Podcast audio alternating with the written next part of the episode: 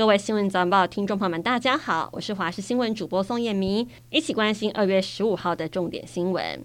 白沙屯妈祖进香第四天，一早銮轿从彰化社头出发，顶着十一度低温进香，对信徒来说相当辛苦。不少人采取洋葱式穿法保暖，还随身带着暖暖包。沿路也有热心民众提供姜茶给信徒们取暖。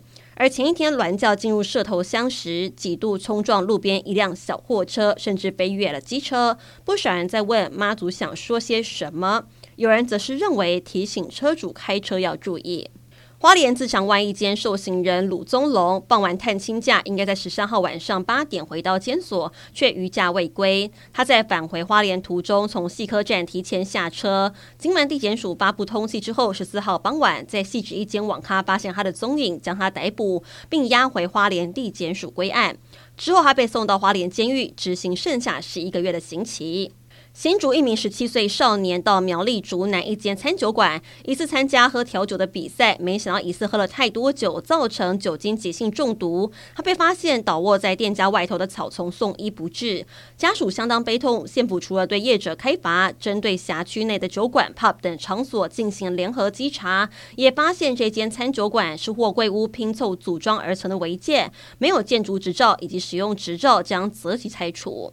昨天西洋情人节，除了约会吃饭，也有不少情侣决定在这一天完成终身大事。新北市民政局统计，十四号总共有五百三十六对新人登记结婚，比起去年的一百二十七对暴增四倍以上，简直是疫情之后的报复性结婚潮。新北市各个户政事务所也特别准备各种款式的巧克力，送给指定结婚生效日是二月十四号的新人，祝福他们甜甜蜜蜜，互许终身。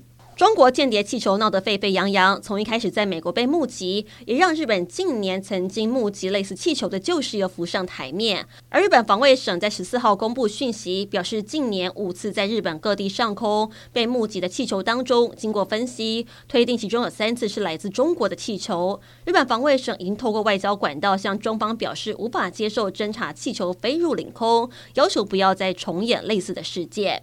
受到强烈大陆冷气团影响，中部以北东半部天气寒冷，其他地区早晚也偏冷。今天清晨最低温出现在新北富贵角，低温八度。气象局针对全台十九个县市发布低温特报，提醒您要做好保暖工作。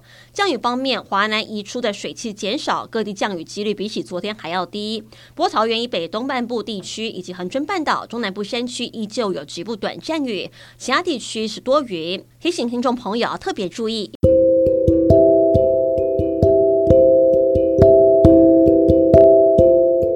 新闻内容非常感谢您的收听，我们再会。